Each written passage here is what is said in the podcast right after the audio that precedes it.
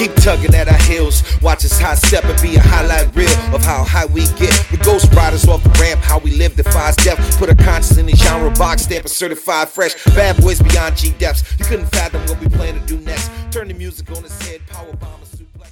Hello and welcome to the what is this? The Free Range Basketball Podcast. That's the one I'm hosting this time. Um, I should know that it's the only podcast I have. Uh, as a guest today with me, Sergeant Vino from Twitter. Sergeant Vino, thanks for coming on the show today. Thanks, Kyle, for hosting me. Yeah, uh, no problem. I wish I was a better host who actually knew how to talk and get the podcast going. But um, let's get into it. We're here today because we want to talk about a couple of recent drafts that I got into. The draft that you're currently going, uh, uh, working on. It's a slow draft. These two drafts that we're going to look at for me, they were both slow drafts. They're both head-to-head leagues. Um, one of them's eight cat, one of them's nine cat. Uh, one of them is rotisserie. Oh, I'm sorry. One of them is rotisserie league. I have a 25, 12 ro- 12 man league with 25 man rosters. Um, can you turn down my volume on your end a little bit? It sounds like I'm coming through on you a little bit. Sure. Um, so yeah, we're gonna look through that. We're gonna look through a 12, 12 team, 14 man roster head to head draft. So we've got a little bit of a variety here. So we talk about different strategy. We're gonna start off with the 12 team, 14 man roster head to head league. It's a nine cat league. So there's gonna be the standard field goal percentage, free throw percentage, points, rebounds, assists, steals, blocks, turnovers. But since this is a head to head league, you're gonna my strategy is going to be to pretty much ignore turnovers in rotisserie. I, I, take turnovers into account if it's part of the league because i don't think you can just or i don't think you should really punt a category in a rotisserie league.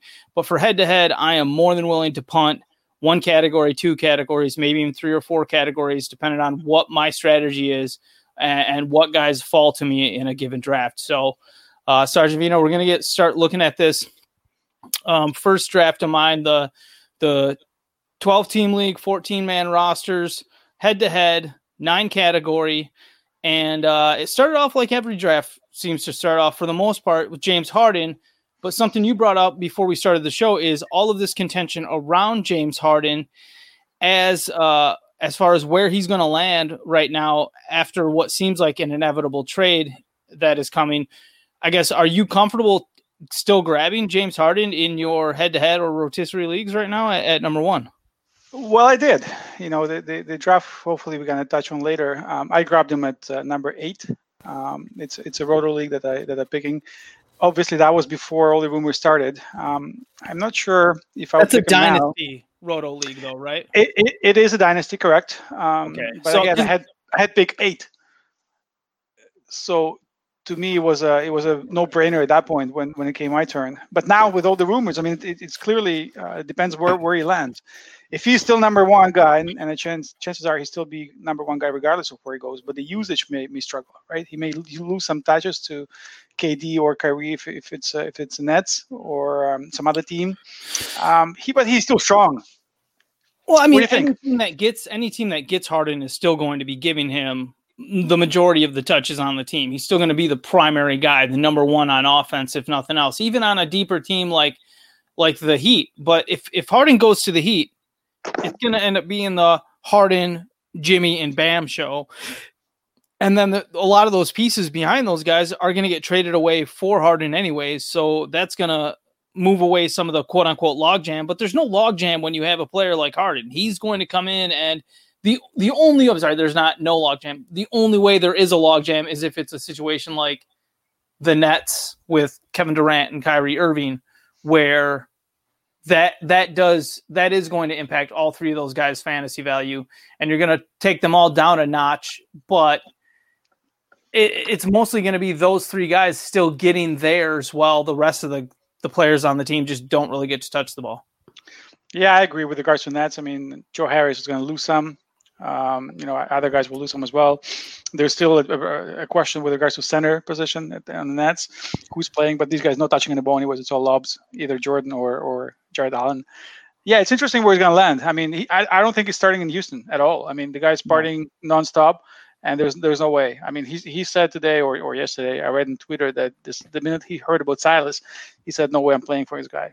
That's funny. Um, I'm, you know, it's the Paul Silas or uh, Stephen Silas being the head coach in Houston is he's coming from over from Dallas. So that's a that was a like the best offense ever under Luka. And then you're looking at the kind of similar games that Luka and Harden have been playing. It, there, there, it didn't seem like there was going to be that bad of a or that hard of a transition for Silas to come in and work with Harden. Um, but yeah, th- that's just not going to happen. We're going to have Harden somewhere else. If he does land with the Nets, that's like the worst place possible for Harden to land because then taking him at number one becomes something you probably don't want to do. You're probably looking at Harden more at number five to ten somewhere if he does land with the Nets. Uh, I, but but you're still not going to take him out of the first round. I, I totally agree with that. I just hope he does, he does not land in Miami. I really hope so. I have Bam as a, as a keeper, as, as a prize keeper in one of the leagues that can keep for the next three years. And I don't want Harden near Bam at all. Bam is going to lose so much value because um, because all the offense is going to go through him hopefully within the next few years, and he's just developing. So I, I don't want Harden in, in, Miami personally. That's purely selfish reasons. Well, I mean, but that is the that is the fact. Wherever Harden lands, that's where the real impact is going to happen because he's going to affect how much production uh, so many other players have. Uh, other another quick like news item: Paul George signed a contract extension with the Clippers, so he's going to be there more than just this year. He was going to be on a potentially expiring deal this season. So the fact that the Clippers have locked up Paul George for long term is at least good and, and feeling like he's committed to being there. There's not going to be any extra turmoil this season in regards to whether or not he's staying. So so that kind of solidifies Paul George's fantasy value for me more this season, even if you don't necessarily like some of the crybaby stuff Paul George has been doing in the media. Yeah, him and then uh, you know the other big guy, you know, who, who, the fun guy. Who knows where he lands? I mean, the Clippers is just just a mess. Out west, to be honest, I, I look for Denver. That's the team I'm rooting for. They're exciting. They're young. They have they have a couple of young pieces. So I'm not the Clippers fan at all. I don't really find myself rooting for the Clippers, but you can't discount them as a legitimate title contender as long as they've got Kawhi. And then Paul George is still good, even though he kind of uh, he's just looking like a sore loser or uh, kind of a crybaby in some respects in regards to some of his uh, negative comments about Doc Rivers not being able to navigate making changes in the playoffs, things like that. It's like, dude, where's that going to get you bringing that stuff up right now? And it just it came off bad more in the, his delivery more than I care about him actually complaining about stuff. Um, all right, looking at this uh, this head to head 12 team, 14 roster, 14 man roster draft. James Harden at number one, Anthony Davis at number two. You're fine with those situations. Giannis Antetokounmpo at number three, Luka Doncic at four, Karl-Anthony Towns at five, Stephen Curry at six, and then I had picked seven, and I took Nikola Jokic. I think the only player that you would look outside of that group of, of guys and say who who maybe would should be in the top seven instead of the guys that were taken there is Damian Lillard. Um, I guess do you kind of see it any different at all, or is, are there any guys that y- you would be looking at taking in that top seven range? You know, I'm, I'm pretty cool with this, and Lillard was next, as I'm seeing on the board. Um, I'm cool with either of those guys; they're solid, and of course, different punt strategies come into play, and that's where Giannis is so high on number three. No problem there. Rotisserie, I wouldn't touch him there, nowhere close. Um, same as everybody else. I mean, these these guys are solid. You yeah, can build around is, any one of them. Now this and this is a cash league, so another reason why taking a look at this with you, Sergeant Vino, is believing that the fact that people had money on, in on this league, it's part of the Fantasy Basketball International World Cup for 2021. I don't know if you can still turn me down just a little bit in your ears. I don't know why I'm hearing myself come through. Um, but uh, I think these are legit draft results. I think you're going to see some things in the next couple rounds where you're like, well, why did that guy fall? And or why did this guy go higher than than what a lot of people may may have been expecting? So just rounding out the first the first round, Damian Lillard went at eight, Jayson Tatum went at nine, Trae Young at ten, Devin Booker at eleven, and then Paul George at twelve. Paul George has been slipping in a lot of drafts, so it's it's curious to me to see him actually go in the first round, especially uh, now you're on that turn, you're getting two picks. It doesn't really matter which one you take over the other one. But uh, this pick, this person paired together Paul George at 12 with Joel Embiid at 13. That's a nice pairing. And then you've got to, of course, wait two rounds for your picks to come back to you. But that's that's a good start. And I'm okay with Paul George in the first round. He was, you know, a lot of people are going to be scared off from Paul George uh, due to the fact that he was limited last season coming back from a shoulder surgery, but he's healthy right now. And we should be, I think, expecting kind of a bounce back season from Paul George. Yeah, I agree. I mean, for for head to head, no no problem there. He should be firing on all cylinders. Um, I'm a little bit skeptical about his uh, field goal percentage and in rotisserie. Um, I had the privilege of of trading for him one season, and he completely sunk me in, in, in field goal. So I'm I'm very you know skeptical, like I said, in in, in rotisserie, but in head to head, no problem. No, it's definitely an issue for Paul George. If there is going to be one with him, it's the it's the fact that he's you know he's a, he plays a forward position a lot of the times, or that's where you're slotting him in on fantasy, and and he, he shoots a high volume field goal percentage and one that is in the negative, uh, even if it's not necessarily like as as hurtful as some other players. It still isn't maybe perfect.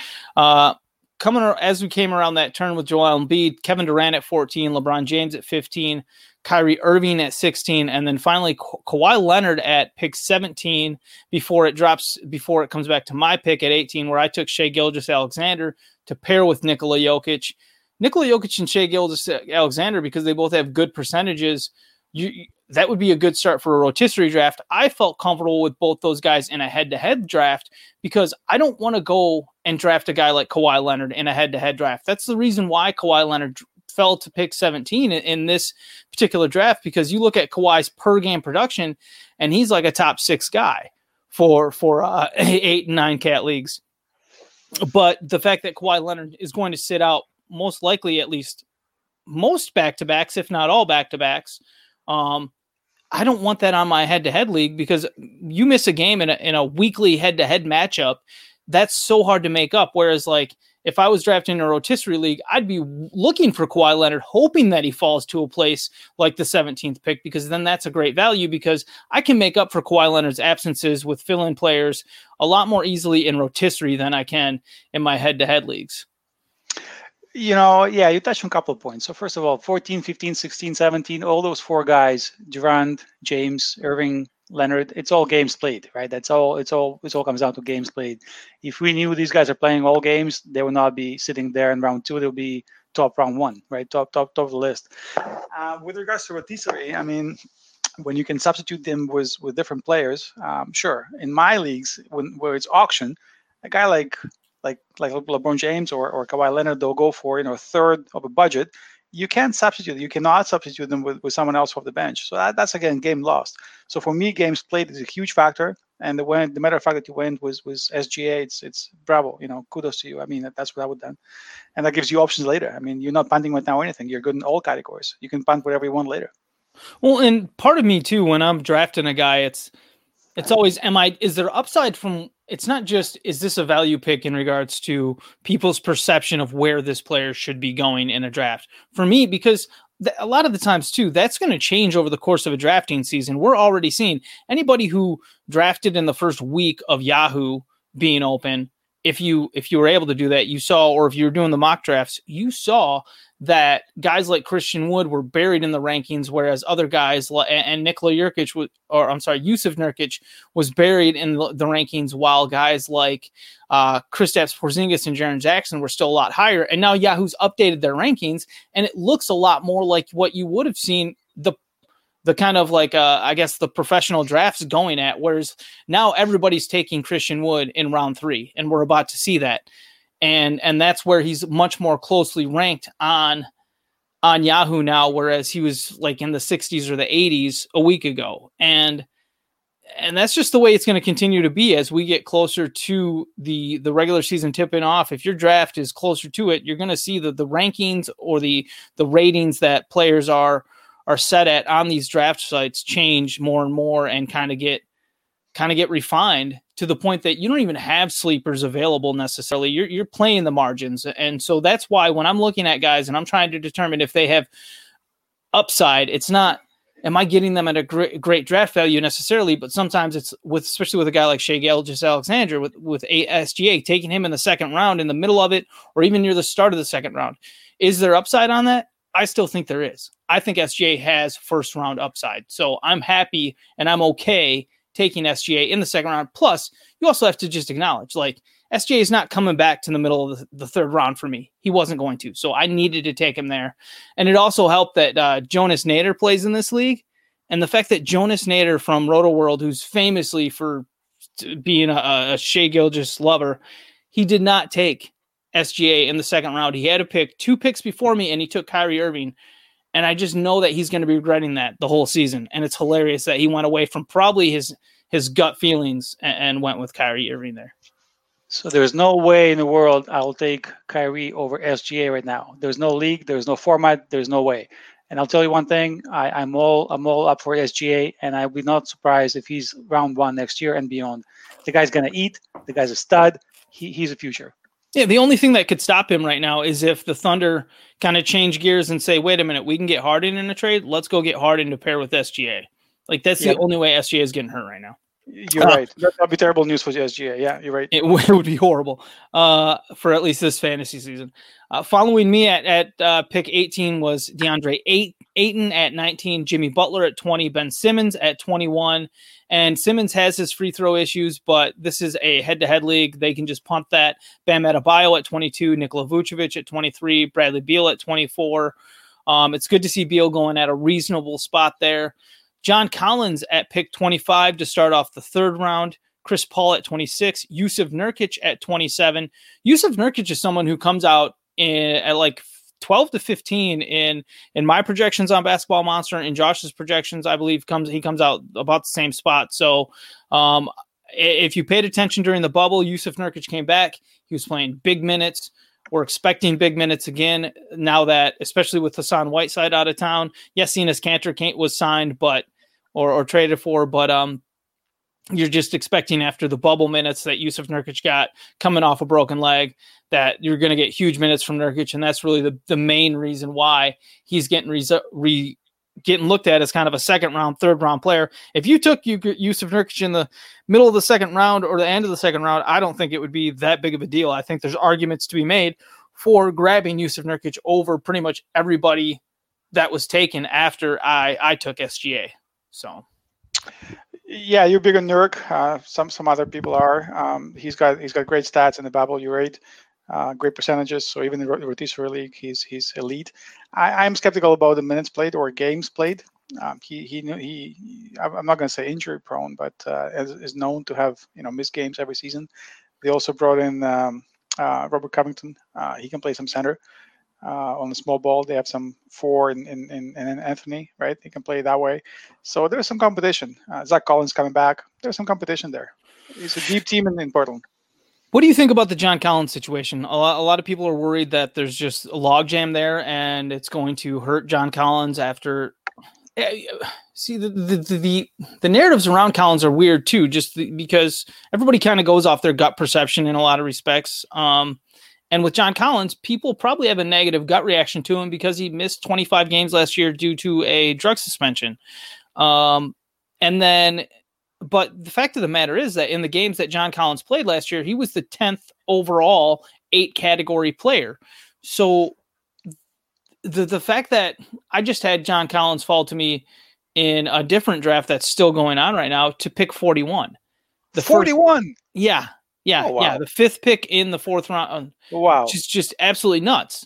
And and that's that's one thing that I just want to point out to people. Like like I was making a, a decision in that draft between three players in the third round, and I said to myself, John Collins, Pascal Siakam, or Brandon Ingram. I took Brandon Ingram in the third round because whatever reason I gave myself at that moment, not expecting any but any of those guys to fall to the fourth round. So when John Collins did, it was just like, oh my gosh, this is a real league. People paid money to be in this league, and John Collins just dropped dropped to 41. So that was exciting to me. Yeah, you know, I'll take it one step further, and I'm not, you know, beyond fantasy. I'm not sure what Atlanta is thinking. I mean, all these rumors coming out of Atlanta of them trading him and not paying him the max. I mean, why? I mean, you know, that's the only question. Why? The guy is elite. The guy's top notch. Pay the guy money. It's Atlanta. Who's going to go there as a free agent? Yeah, you're going to free up all this cash. You're going to pay what Danilo Gallinari? Give me a break. No, I it's I, I think we saw the the versatility that John Collins had last year in with him playing at center a whole bunch. Um, and I think a lot of people have just gotten caught and caught up in, in the narratives that Chris or Clint Capela's there, Daniil's there, Bogdan Bogdanovich is there. You got all those those young youthful guys with with big talent who the the Hawks are hopeful are going to pay off.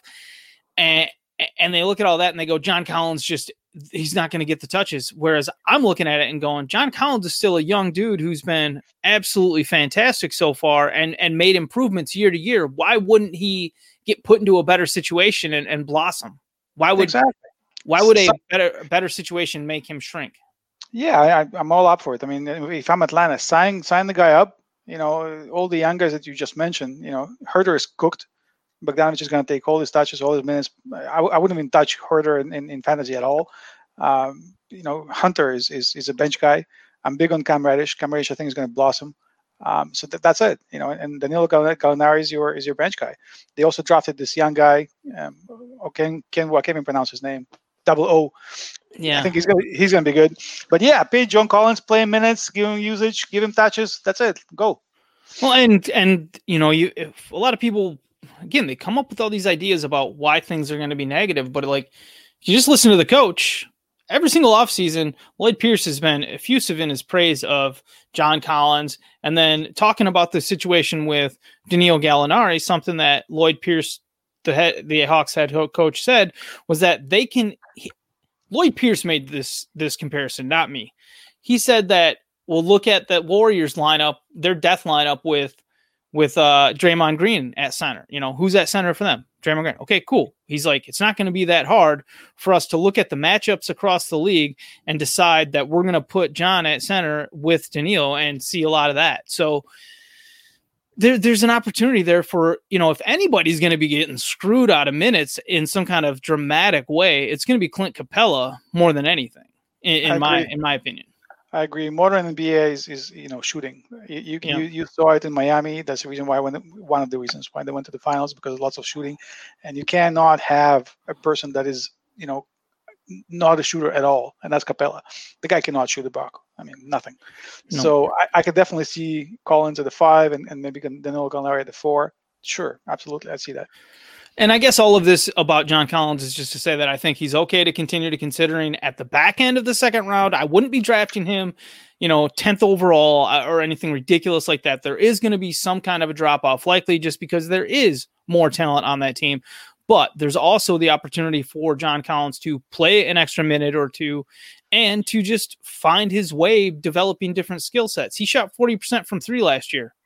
He was amazing. He, he percentages he, amazing he improved from three point land and in his blocks last year. So, like, I just, I'm just not discounting the guy in, in any dramatic way. We'll just say that. All right. Uh, to continue into this round three, we had John Collins at with the first pick of round three, number 25 overall. Chris Paul, Jusuf Nurkic, Andre Drummond, who's an interesting player, especially in head to head this year uh, or this season, because there's the potential for Drummond to play big minutes as that starting center for the for the Cleveland Cavaliers. And if you take his his poor free throw percentage, which isn't nearly as bad as it used to be, but if you take his free poor free throw percentage out of the equation, Drummond is a guy that you know he's you can look at through the lens and say like, wow, he's he's kind of uh, start of the second round type value from that perspective. Yeah, he, his steals are amazing for a big man. He, he blocks shots. He does everything and in, in, head-to-head when you can punt free throws um, you, you're, you're good the question is how many games he's going to play and how many minutes right i think he everybody talks about him being last last in his contract and then potentially being moved somewhere. Uh, cleveland is a young team and who knows what's going to happen with kevin love. Same situation similar. So we'll see. I mean if the guy plays a lot of minutes for this for cleveland team i see him as like you said round two for sure. Yep yeah. No drummond's drummond's just a guy who and I thing is, you don't have to. I wouldn't be taking him in the round two. I think round three is fine for him. You're you're gonna have Drummond drop to round four in a, lot of drafts too. He's somebody who will drop, and that's what's most interesting to me about Drummond this year is because of the negative connotations around him, because of his uh, weird value after getting traded to Cleveland at the the trade deadline last year, people are going to be looking at Drummond negatively in a lot of respects. Following up Drummond, we had Rudy Gobert, and then I took Christian Wood at pick 30 in the middle of the third round. And um, I took Christian Wood at, in the third round of another draft with a bunch of uh, fantasy experts last week when we were just doing a mock with the hoop ball guys, and everybody's like, third round, that's way too early. And I'm sitting there and I'm going like, well, th- that's where he comes out in my projections. At least he, he's he could be a second round player. He's going to be at least a third round player. And then if Harden gets traded, there's still upside there for Christian Wood.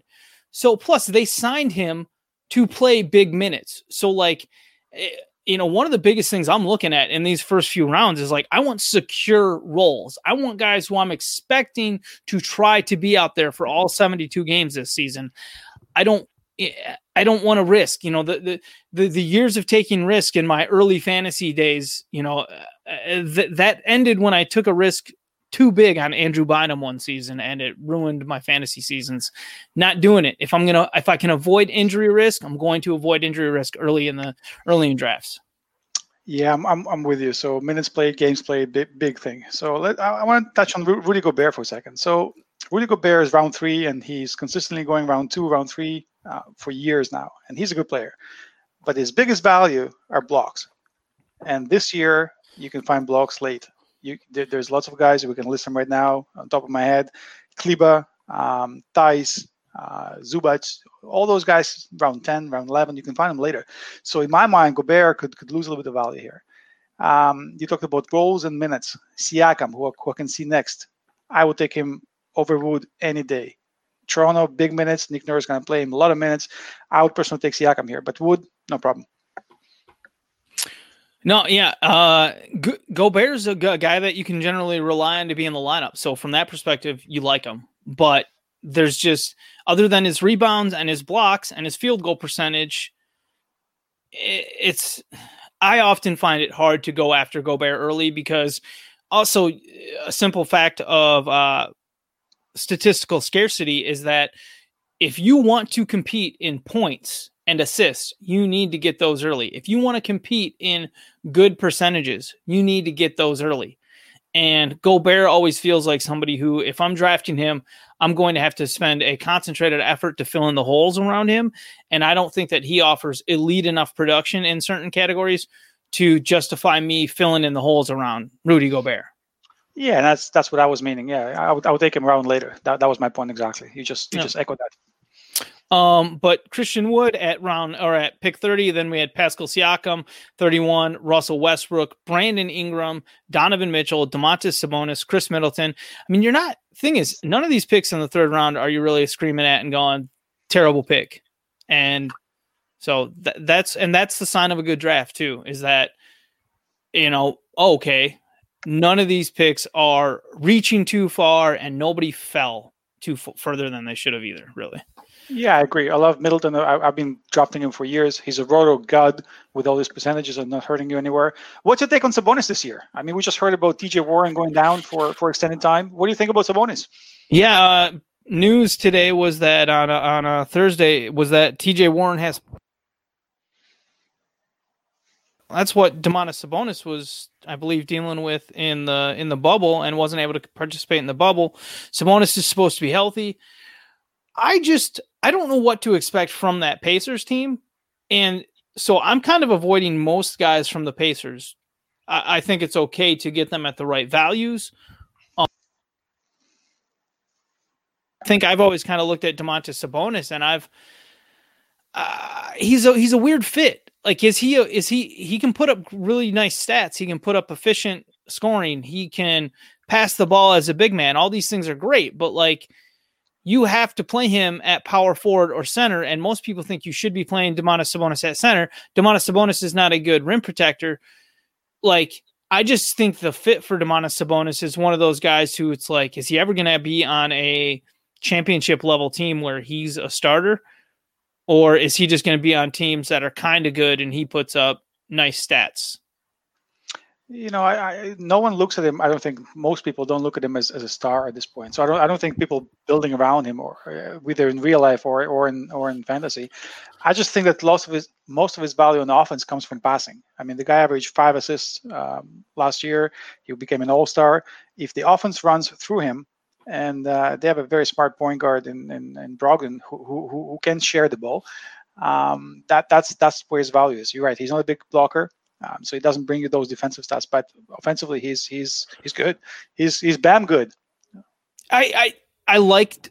So I, I think my issue with Domantas Sabonis is I have a lack of faith in him. I don't believe that. Like it's it's bonkers to me that the Pacers value him more than Miles Turner.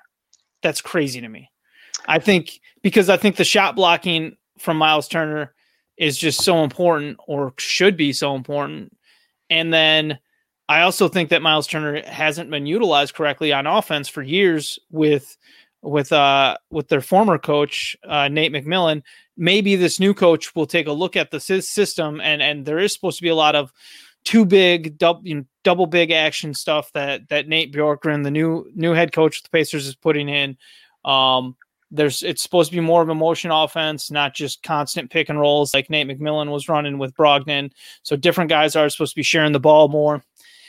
Domantas Sabonis could end up having a great season, and and I'm just overlooking something with him. But like, there's there's, I guess I just have a hard time, kind of understanding how he's become this guy who has put up these these I just don't understand how his role has become as big as it is. I, I, get it. He he might be fun to watch in some respects. I don't know if it's winning basketball, and that's what's so weird to me. You know, I think he took advantage. I mean, it's as simple as that. Uh, Miles Turner had years, um, at least two, three seasons now, where he could could have taken advantage, and he didn't. Well, Sabonis did. I'll just kind of throw something else in there. Goga Bitadze is going to be good. Watch oh out! Oh my gosh! Watch out! That's that was another failure for Nate McMillan last year was just the fact that he didn't find a way to cre- create a rotation that had Goga Bitadze playing every day. Like this guy is a young Marc Gasol in, in a lot of respects, and you know, I, I saw yeah, he should clip, be playing. I saw clips from from EuroLeague, and I'm and I'm big on picking young talent, and that's how I end up with with good keepers. Usually, it's it's it's you watch with your eyes for good talent. Forget about rankings, Yahoo rankings, ESPN rankings, all that stuff comes later. When the guy's already good, well, that's too late. You want to draft him early. So this guy Goga Bitadze, I think he's going to be good. I completely agree. That's a that's a deeper thing for you, and it's it might be a, a reason why the Pacers were trying to just kind of give away Miles Turner for for Gordon Hayward. Is is there there they might be well for one thing they do have Domantas Sabonis, but they might have been looking and saying like we've got this Goga Bitadze dude that like one of the reasons we fired our coach is probably because he wasn't playing this dude.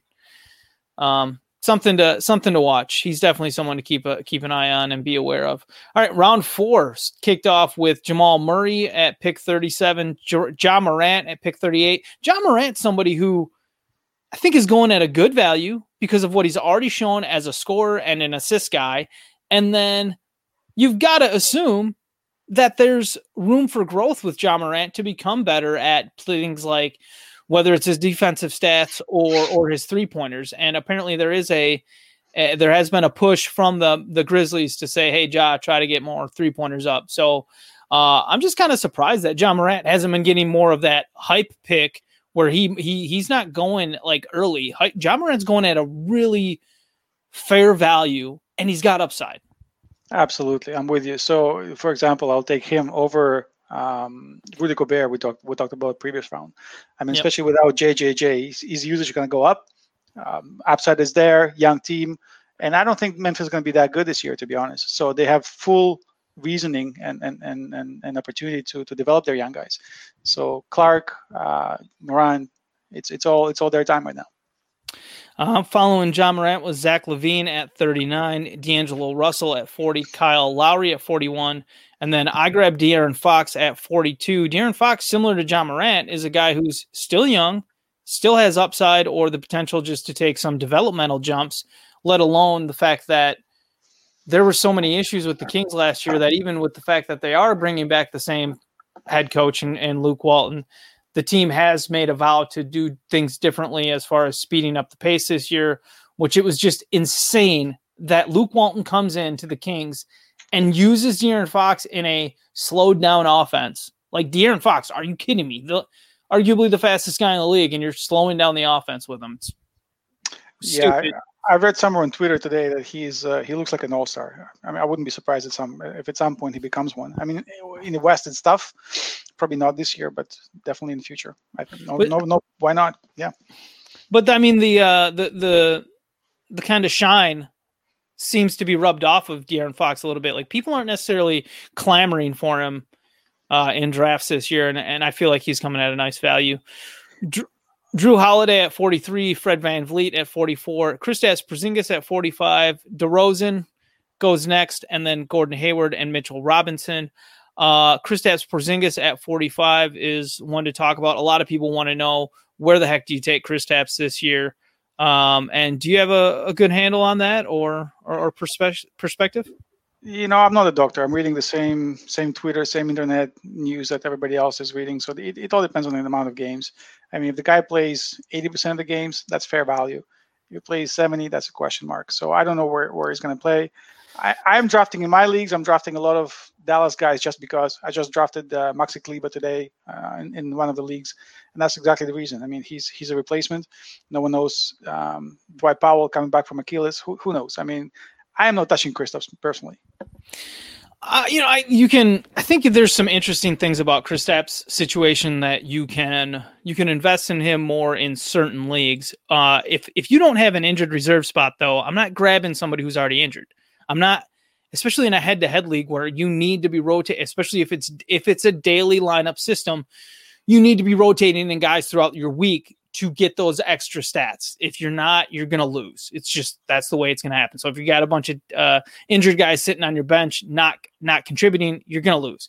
Um, with Kristaps, the you look at his per game rankings, he's like a top 25 type kind of guy in the projections. Uh, we know that he can be even better than that. We know that the if if he if Kristaps was the main guy, if he wasn't on a team with with a ball dominant player like Luka Doncic, Kristaps could be a potential number one overall fantasy pick, or at least a top five, top top seven guy. Um, yeah, he's a unicorn for a reason, right? Yeah, well, it's just the, volume of blocks, the number of three pointers that you're getting, the the elite scoring, the the good rebounding. You know, there's just there's there's enough there from the, the good free throw percentage. There's enough there with Chris Kristaps that he has the potential to reach that height.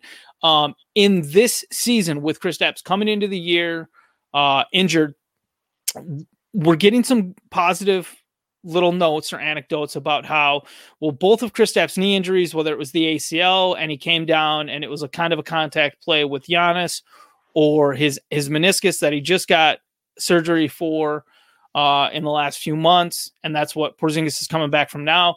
They said that was another contact play in the bubble, so from those perspectives, you're saying, well, if it's not a non-contact injury, usually that's the biggest problem. You know, you look at a guy like Jabari Parker, his ACL's blown out. Those are non-contact plays where he didn't bump into anybody, there wasn't a collision, his body just gave out on him. What Kristaps is trying to say is that I'm not injury prone. I, you know, these things happened out of happenstance, not of the circumstance of my body being unable to carry the load for me as the one of these more oblong body types. Um, so there is, from Kristaps Porzingis' perspective, reason to think that he's going to be fine health wise long term, or at least he has the path to do that. That he isn't cursed in some respects. Um, also, Kristaps said he, if he could, he'd come back on Christmas. The the Mavs have said they're not bringing him back until some time in January when Chris Kristaps comes back, there's going to be another what two weeks, three weeks of him ramping up his minutes, getting through any back-to-back restrictions. So that's further limitations. That's further games missed. So it's it's the the point being about when you're looking at Chris Kristaps Porzingis is you've got to take into account all of those things, how your league is set up, and whether or not you can weather the storm of having him sit on your bench. In the right situation, I think it's okay to start looking at Chris Kristaps after pick 40 because you start looking around at the the level of talent, and you can see that there's a talent gap between what Kristaps Porzingis' ceiling is for head to head versus what other guys' per game ceiling is. And, and and that's where you have to start kind of balancing things out and saying, is it worth the risk? Can I can I mitigate the the uh the absences of Kristaps early in the season? If you can't, if you're not going to put yourself if you're not confident of putting yourself in a position to be in the playoffs in this truncated season while taking care of Chris Kristaps, then don't do it. And like a lot of the times, I don't want to do it. So it's going to be pick 40 or later. And, and in most respects, I'm not going to be looking at Jaren Jackson or Chris Kristaps Porzingis until probably close to pick 60 in, in, most of my drafts. Yeah, same thing. So especially in this season when there's uh, less amount of games, each and every one of those games becomes even more crucial. So losing games in the 82 season has less of an impact overall than losing games in the 72 season and it's all about speculation. You know, losing uh, games to an injury based on contact or non-contact, it's all speculation. And of course, the guy, yeah, the guy's young. He wants to play. Of course, he wants to come back early and play more and this and that. So, but I'm personally not touching guys who are injured. And like you said, JJJ and and and Chris Kristaps are off the list for me this year. Now, a guy that's kind of similar to Rudy Gobert is Mitchell Robinson in regards to what he offers in fantasy: a good field goal percentage, pretty good rebounds, good blocks and Mitchell Robinson is getting, he got taken at the end of the fourth round, pick 48 in this draft we're, we're looking at right now. Where where do you feel comfortable taking Mitchell Robinson? Because a lot of people got hyped up about him last year and took him early in drafts and ended up regretting it because that's not to say that he doesn't produce in, in short minutes, but the the the role that Mitchell Robinson got last year certainly wasn't what a lot of people were thinking was gonna was gonna materialize with him in his second year. Yeah, I'm just going to say one thing. I don't trust New York at all. Uh, exactly. Period. And I don't trust anybody in New York. I mean, Elfrid Payton. That's another guy we're going to talk about later. I hope uh, that's that's that's interesting, interesting player to talk about. Even more interesting than than Mitchell Robinson. I mean, the guy's elite in in, in assists. If you look at assists, and those guys, those uh, this category is very scarce. I mean, there's very little assists, and, and Payton is, is elite. But I don't trust New York one bit. I mean, who, who is there? Ntilikina? Who is there? Uh, um, Dennis Smith Jr who else? Um, they just brought in uh, Rivers Jr. I don't trust New York. I don't want to touch New York at all. Zero New York guys for me. Well, and it's it's the fact that you got a new coach with Tom Thibodeau. You've got kind of a new front office with Leon Rose there. Um, there's there's two. If we actually listed everybody on the roster, it's just there's a logjam. It's do who do you think? It's not who do you think should play. It's who do you think Coach Thibodeau is going to play between Mitchell Robinson and Nerlens Noel. And I just don't feel confident enough to be investing a a high or middle round pick in either of those guys or pretty much anybody on the New York Knicks. So I mean, the guy that you'd invest the highest pick in for the New York Knicks, in my opinion, would be Julius Randle because his minutes seem the most likely to be secure, which is hilarious because in a lot of people's minds, they'll say, What about Obi Toppin? Aren't the Knicks going to play him? And it's like, uh, everybody knew, everybody knows Coach Thibodeau doesn't like to play rookies most coaches don't want to play rookies if they don't have to. Now you've got a truncated season and, and like no preseason for the most part, where these rookies are coming in. The coaches don't really know them that well. And you're expecting the coaches to go and play rookies when they have veterans who they know at least know the system. Like it's, I think, yeah, in some respects, people are just looking at a high draft pick with Obi Toppin and thinking that he's going to get minutes. And I don't know if they're really coming. I don't know. You just mentioned uh, Julius Randle, and yeah, that's probably his their best player. But he needs usage. He needs he needs the ball in his hands. He needs to play like a point guard. Um, and even then, he's a you know sixth, seventh round player. I mean, Obi Toppin. I mean, have you personally seen him playing defense? Have you seen him playing defense? There's a couple of clips online. It's a joke. The guy can't even move east I'm, west. It was just a bad pick by the Knicks. Um, I don't see Obi Toppin being anything more than a role player in the NBA when it all comes down to it on a good team. So yeah, you know, I, I live in Toronto. I, I would not want him on Raptors at all, at all. Oh no, no, he's he's just not it was a bad bad pick, bad, bad investment from the Knicks. Uh, moving on to round five, and we'll just kind of shoot through this a little bit quicker since um, I'm burning a lot of time on this. Marcus Smart went with the 49th pick, Michael Porter Jr. with the 50th, Zion at 51. Man, you, you know, I, I want to have conversations about all these picks.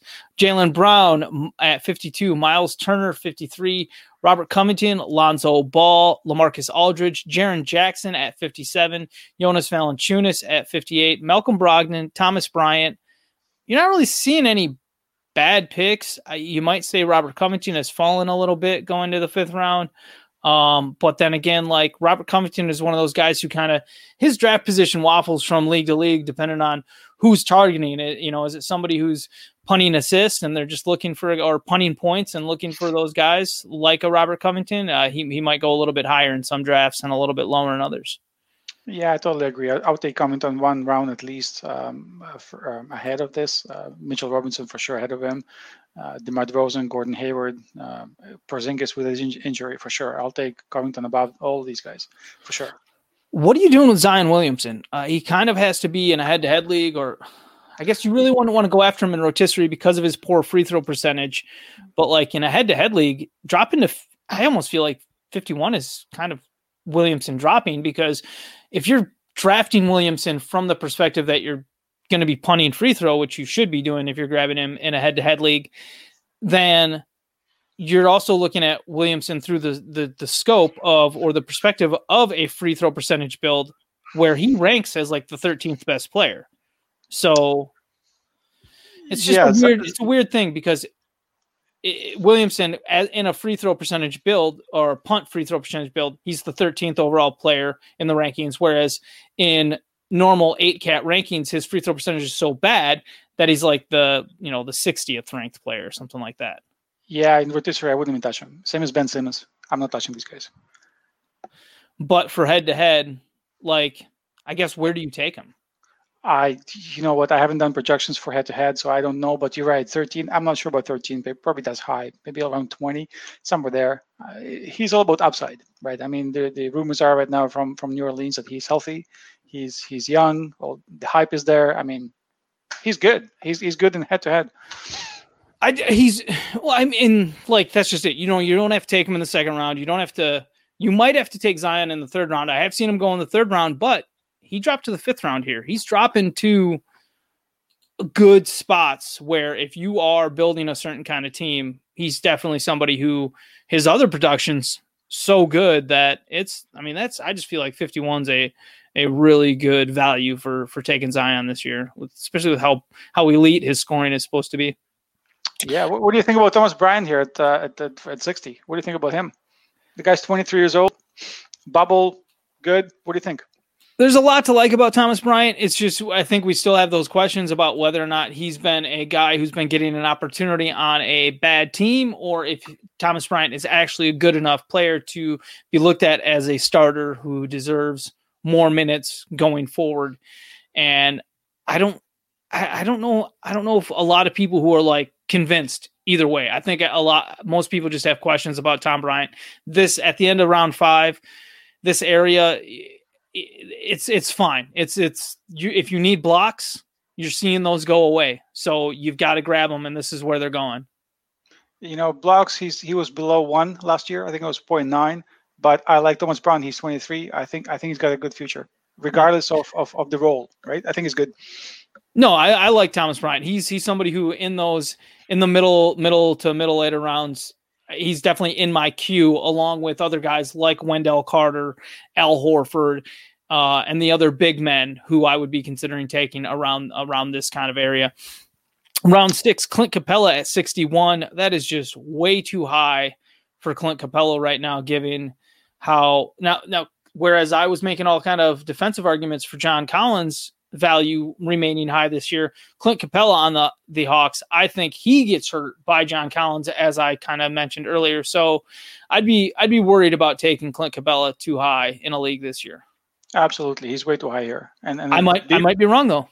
I, I wouldn't take him in, in round six. I'll probably take him round eight or nine, maybe. I, I would take Wendell Carter Wendell Carter Jr. above him. Way yeah, way ahead of him. And Wendell Carter went right after Clint Capela at 62. Then Draymond Green at a nice value at 63. Tobias Harris, Kelly Oubre Jr., Brook Lopez, T.J. Warren, uh, C.J. McCollum, Brandon Clarke went at 69 giggity. Uh, Dejounte Murray, Derrick White, OG Anunoby. I'm not really taking uh, much umbrage with any of the picks in round six, but Brandon Clarke is somebody who people are they look at his ranking, I'm guessing, and say, "Oh, this guy's really good," but they don't necessarily are like Brandon Clarke's ceiling is is limited as long as Jaren Jackson and Jonas Valanciunas are on that team. And while Brandon Clarke's may Brandon Clarke may get off to a good start to the year while Jaren Jackson is out, I don't even know if it's guaranteed that Brandon Clarke starts at power forward while Jaren Jackson is out. That's it's I, I just have a, I mean I think he's going to, but I'm I'm I don't like the Brandon Clarke getting picked early thing. Uh, and I I see people get like excited about it too, and I'm like, all right, go ahead. Uh, you know, you, you touched a couple names afterwards: Jamal Murray, sorry, Dejounte Murray, Derrick White, OG Anunoby. So take all these three guys before Clarke. That's me yep. personally. But without JJJ, Clarke has an opportunity. I think he starts definitely um, on, on, in Memphis. And you know, looking forward, I mean, when when JJJ comes back, I like Jonas Valanciunas. I'm a big guy. I mean, I have a signed jersey right here next to me. I, I, am a big JV guy. He comes from Toronto. He's he's Lithuanian, but he's slow. Okay, he's he's slow. He's not mobile on defense at all. And I think in the future we're looking at Clarke and JJJ together. I wish I I wish we'd see more lineups with Jaren Jackson Jr. at small forward because he's he he he can move he can move like that. He shoots threes like that. Why not just use JJJ as a mobile defender? Throw Brandon Clarke in there with Jonas Valanciunas. We're good, man. I think all three of them should be able to play together. I don't know why they haven't been able to figure that out. Um, all right, round seven. Buddy Hield at 73, then Al Horford, Eric Bledsoe, John Wall goes at 76, Hassan Whiteside at 77, Jarrett Allen at 78, Lauri Markkanen at 79, Kevin Love, James Wiseman, Collin Sexton, Coby White, Mikal Bridges. That's round seven. Buddy Hield, there's just uh, question marks about whether or not he's going to start or get stuck in a backup role again. Seems like there's still friction between Buddy Hield and Coach Luke Walton. And then the Kings also appear to be enamored with rookie Tyrese Haliburton. So there's the potential here for Hield to be pushed to a bench role, even though Bogdan Bogdanovich isn't on the team anymore. And then Tyrese Haliburton just stepping into that starting shooting guard role. Uh, it's got me reluctant to go after Buddy Hield, but I also think here in, in round seven at pick 73, like even if Buddy Hield's coming off the bench, he's still going to be hitting enough three pointers that at pick 73, it's not like it's not the worst pick. We'll just say that. Yeah, yeah, and a couple of things. There's real life and there's fantasy. So the, for for fantasy, three point on a high high volume uh, is valuable. Pick 73, maybe. You know, in real life, Sacramento, I, I I don't know. I don't know. Bogdanovich was clearly the better player. Why not keep him? Trade Buddy Hield, and then they screwed up the whole the whole trade thing. The rumor was that they could have gotten a pick from Atlanta instead. That let him walk for free. So Sacramento Kings is just it's the same as New York on the other end. It's just it's just bad. Well, you think you would have been able to get one of those good young talented guys, maybe even from Atlanta, whether it was Huerter, Hunter. You're you're not getting Reddish back, but you know like there's enough there that you would have think, yeah, they obviously could have got they could have gotten a, a, first round pick. Um, looking at some of the big men in this round seven, I love the Al Horford pick. I think he's going to be great in OKC. Uh, Hassan Whiteside, that's an interesting pick because we know how high his ceiling is if he is starting at center like he was last year for the for the Blazers. Blazers, but Hassan Whiteside signing with the Kings on a minimum deal and then Richaun Holmes being there, Marvin Bagley still being there, which obviously, if they're signing Hassan Whiteside, they're probably planning on playing Marvin Bagley exclusively at power forward this year, at least most of his minutes at power forward. It's a it's a rough situation. I I don't think it's a terrible spot to take Hassan Whiteside, but I'd be waiting longer for him. Jarrett Allen, uh, that's the best out, the best case outcome for Jarrett Allen is Jarrett Allen getting traded to a team that plans to start him because with the Nets, it's not just about DeAndre Jordan. The Nets are also going to play Jeff Green and Kevin Durant at center as well. Like, it, there's just it's going to be hard for Jarrett Allen to to to produce this year, and unless things change from what I think the current perspective is. Yeah, you know, I'm looking at this round seven, and there's question marks about each and every one of those guys. So Hassan Whiteside, personally, you you, you talked about him. I would take Richaun Holmes above him any day of the day, any day of the week he's shooting threes right now. It's it's uh, you know Hassan Whiteside. Everybody talks about his blocks. Yeah, that's true. But pick and roll situation, he he's bad defender. He got exploded repeatedly by by people continuously. I mean, he got traded because in, out of Miami because of that. He cannot play defense whatsoever. So I don't. I'm not touching Whiteside. I don't like him at all. Jarrett Allen is a young star. I think he's not maybe not a star, but he's a young talent. But he's just buried on the on the roster. And you said, yeah, the, DeAndre Jordan and, and maybe Durant plays center. Markkanen, I don't believe in Markkanen. Kevin Love is just stuck in bad situation in Cleveland. Um, you know, he, he's probably not going to play much um, down down the road. They're not going to be competitive. Um, Wiseman is a young guy. Um, no one knows about him. Sexton, I like. Uh, good percentages for fantasy. He's he's he seems to be good. Probably option number one in Cleveland. So I would take personally, I would take Sexton above all those guys we just touched on right now. I like the. I think Lauri Markkanen is someone who, after Al Horford goes off off the board, I start looking at Lauri Markkanen and saying, is having a new coach and Billy Donovan going to put Markkanen in better situations to at least be a more competent, consistent player than what we saw last year? Uh, because Markkanen as a rookie was good, or at least good enough that people had elevated expectations last season, and then those kind of got dashed with how poorly the team was coached and just how um, aloof Markkanen kind of seemed on offense on times or at, at times in regards to his lack of uh, assertiveness.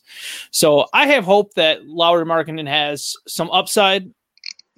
Also, just because Coach Donovan has played his core guys really big minutes in the past, whether that was Westbrook, Paul George, uh, SGA. And with this Bulls team, they have a pretty defined core. And I think that there's the potential for a lot of these guys, if you know, all, all their main guys to play play more minutes than what what I'm projecting them for and what most people might expect. Um, it's something that I'm definitely watching in, regards to fantasy this year. All the Chicago guys, the, the, the, big names there, whether it's Wendell Carter Jr., Lauri Markkanen, Zach LaVine. I don't really target Zach LaVine in a lot of drafts because he's going so high this year. Um, but like Coby White's going at a great spot here at pick 83. Uh, and and there's going to be more uh, responsibilities for for Coby White. He's they've pretty much said he's the starting point guard. He's going to be the lead ball handler. Um, so there's just there's upside there for uh, for for these Chicago guys to play more minutes and maybe just be working in a better offense this year. So talking about Chicago, what do you think about uh, Otto Porter? Big contract. I think he opted in into the last uh, year of when 26, 27 million. What do you think about him? So Otto Porter. Otto, Otto Porter played in like the last five games of the regular season before uh, the Rudy Gobert shutdown and uh, of the regular season in March. And in those five games, Otto Porter had only gotten up to about 25 minutes per game, but he was he's putting up really nice production. And if Otto Porter's foot, and Porter says his foot is healthy, if he's healthy, then the, door is open there for Porter to play a huge role on this Chicago Bulls team. But it sounds like Coach Donovan is concerned about keeping Porter healthy. And there's these uh, kind of perspectives or narratives being painted where the Bulls are going to limit Porter's minutes in order to try to keep him healthy. Now, what does that mean? Does that mean 25 minutes a game off the bench? Does that mean 28 minutes as a starter most nights? Does that mean not sitting in, not playing in both games of a back to back? Uh, does that mean Patrick Williams gets to start at small forward and they just play Otto as many minutes as they need to play him behind Michael or uh, Patrick Williams? I don't know. I, I'm definitely not investing a high pick in Otto Porter, but if he falls far enough into a draft, I certainly think the upside is there to justify grabbing him uh, late enough. Yeah, okay. Um, I, am with you. I, I wouldn't invest a, a pick seven here or round seven. Um, and to be clear, he wasn't taken in, in round seven in this draft. Right. So round eight, you want touch on those? Tyler Herro went at 85. Seems a little bit early to me, but it's also you're just getting into a, a wonky area of the draft where you're kind of uh, weighing out, uh, hoping for a bounce back from a guy like or a from Victor Oladipo or a, a, a jump in in uh, p- potential and production from a guy like Tyler Herro. Um, so sorry, Herro at 85, then Julius Randle, Victor Oladipo, Ricky Rubio, Jerami Grant, LaMelo Ball, LaMelo, not Lonzo, LaMelo Ball, uh, Markelle Fultz, DeMarcus Cousins, Duncan Robinson, Mike Conley, Kemba Walker, Aaron Gordon. Um, you know, it's funny. I talked, I talked up Lauri Markkanen from round seven, not, and I didn't even mention the fact that I was the one that took him.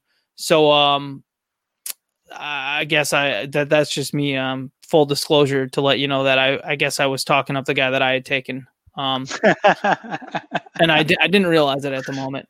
Um, and I've probably been doing that throughout this draft because we haven't really touched too much on on what my team's been. We'll, we'll kind of circle back around to that uh, at the end of the draft.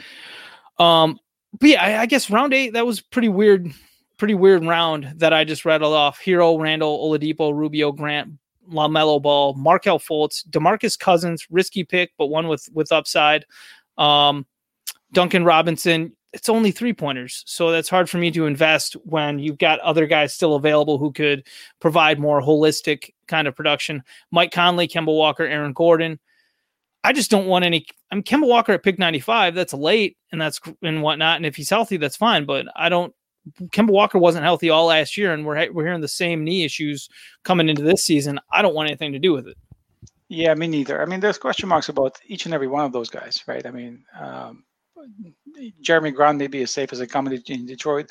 They paid him what sixty million. They paid him more than Christian Wood. They took Christian Wood in round three. There's uh, Jerami Grant got paid more by the same team round eight. Yeah. Well, I, I mean that's but that's I like the Jerami Grant. I mean, round eight, Jerami Grant, it's fine. It's it might be a little bit too early. You'd probably like to get him in round nine or or you know maybe round ten if you're lucky for him to fall that far. But like at least Jerami Grant should be in a 30 plus minute role every single night. And he's supposed to do a little bit more on offense this year. We'll see about that. I don't really like the idea of Jerami Grant starting at small forward though, and that seems to be the plan right right now to open the season for the uh for the Pistons. You know, I watched him play defense in the playoffs. He was he was amazing. He was phenomenal. So on Detroit, uh, Dwane Casey, I, I, know he likes defense. I think Jerami Grant is in for big, big minutes. Uh, production wise, I'm not sure. Round eight is probably right. LaMelo Ball is, he's going to put up some nice stats and he should play a ton of minutes.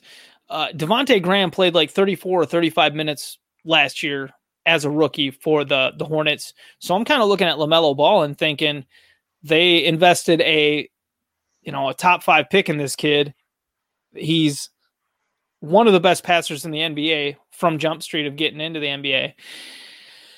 Um, and I just think there's going to be tons of opportunity there. So as long as you're okay getting a terrible field goal percentage this late in the draft, it's at, around the time that Markelle Fultz is going off the board. That's usually when you're going to be looking at LaMelo Ball. Um, and and Lamelo's actually been getting bumped up in the rankings on on I know on Fantrax, and I don't know if he's going to get bumped up other places, but if nothing else, uh, you know, rotisserie, you, you may not want to invest in a guy like LaMelo Ball in his rookie season because he's going to destroy your field goal percentage. But in a head to head league, if you're punting field goal percentage, LaMelo becomes really interesting. Uh, round nine, Davis Bertans at 97, then Bojan Bogdanovic, PJ Washington, Devonte Graham, Bogdan Bogdanovic, Norm Powell, Killian Hayes, Larry Nance, Ivica Zubac, of Evan Fournier, Darius Bazley, and then Donte DiVincenzo in round nine. Any of those guys that you uh, want to make any comments about? I think this round is interesting. I think I, I, am more intrigued about these guys than, than the previous round. We can talk about the number guys. So Bojan Bogdanovic from Utah, for example. I, I am I am not a big fan in real life, but in, in, in fantasy, big volume on threes and amazing, amazing boost in three throw percentage because it's high volume on both of those categories. So threes and um, and uh, three throw percentage. I I was chatting with my buddy the other day, and he he he chose in rotisserie a team that is uh, a punt free throw for sure. I mean, he chose Ben Simmons, John Wall, and Hassan Whiteside. He took all these guys in rotisserie. I said, "What the fuck are you doing, man? Like seriously." I'm sorry about swearing on the on the show, but you gotta go to the guy who has Bojan Bogdanovic, and you gotta offer him something because he's gonna boost you way up. That's just Bogdan, uh, Bojan Bogdanovic. Bogdan Bogdanovic, he's got a, a really, really good floor, not a high ceiling. So he does everything good. On the Atlanta team, he's a little bit lost. Norman Powell, I like this guy. In Toronto, I really like this guy. Killian Hayes, all the reports from from Detroit at uh, Casey him. He's a good passer. He's probably going to destroy your field goal percentage, but he's a good passer. And, and as a rookie, he's probably all the way up there. Ivica Zubac, I'm I'm, I'm good. Um, too bad they they they took Ibaka in in in, in Clippers. Without Ibaka, I would, I would take Zubac even higher. Evan Fournier, I think he's for for a very good season because first of all, Jonathan Isaac is out for the whole season. And reports are now that uh, Terrence Ross is away. So without them, Evan Fournier, big role, big uh, big usage. Bazley, same thing in in in OKC. Uh, probably not num- probably guy number two behind SGA. DiVincenzo, uh, big role in uh, in uh, in Milwaukee. No, what do you think about. DiVincenzo? Uh, Di- DiVincenzo, I just worry that he's going to get some of that uh, Coach Budenholzer treatment in regards to, you know, a, a lot of people would look at DiVincenzo and say, look, if DiVincenzo gets traded away to the Rockets in, in a Khris Middleton trade for Harden, and Div- DiVincenzo is starting at shooting guard and he's playing 32 minutes a night, he's going to put up some pretty nice numbers. Uh, and hopefully his steals would stay up. Um, there's there's some things to like about DiVincenzo, but he also hasn't really played big minutes for the Bucks. Not only because he there was just so much talent on that team and they're so deep last year, but also because DiVincenzo has struggled to stay healthy. So some people were at least it's been thrown around like can DiVincenzo even play the the big minutes um, in a bigger role? I don't know. Um, it'd be interesting to see DiVincenzo in a on a different team or if or with him expected to start at shooting guard for the Bucks this year to actually play 32 minutes, but I think it's going to be closer to the 28 minutes or so that we saw a guy like Wesley Matthews play last year. So, we'll- But you can't compare. You can't compare Wesley Matthews. I mean, the guy is cooked. He he was behind uh, Achilles tear. He, he was not even close to what he was doing before. This guy is what third season. He's what 23, 24. What? How old is he? I don't have it in front of me, but I, and and he doesn't need much usage. I think DiVincenzo is, is in is in a good place. I think no, he's an interesting guy. I just I don't know how high his ceiling really is. And, Not high at all. And it's Not going high to be at all. hard. It's going to be hard to figure that out as long as he's playing on a team that's got Giannis Middleton, Jrue Holiday, and Brook Lopez taking all the shots ahead of him. Um, yeah, yeah, sure. I, I agree. His his his ceiling is not high at all, but his floor is is, is right there with with all the rest of the guys in round nine. I really like this this list in round nine. Really, like more in round No. eight, to be honest. Well, you know, later in the draft and pretty much throughout the draft, I'm always kind of trying to say who do I think is going to be going to produce, or at least has an opportunity to produce more than what this current value has them at. And a guy like PJ Washington with the Charlotte Hornets, that's a really interesting situation. I'm getting a little bit more uh, warmed up to the idea of Devonte Graham at the end of drafts, simply because it seems like the Charlotte Hornets are committed to looking at Devonte Graham in their starting lineup and moving Terry Rozier to the bench.